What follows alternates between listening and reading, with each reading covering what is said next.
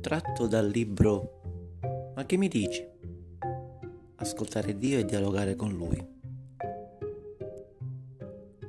Cerca il Signore nostro Dio, che largamente perdona e benedice ogni giorno, perché la sua tenerezza è su tutte le creature.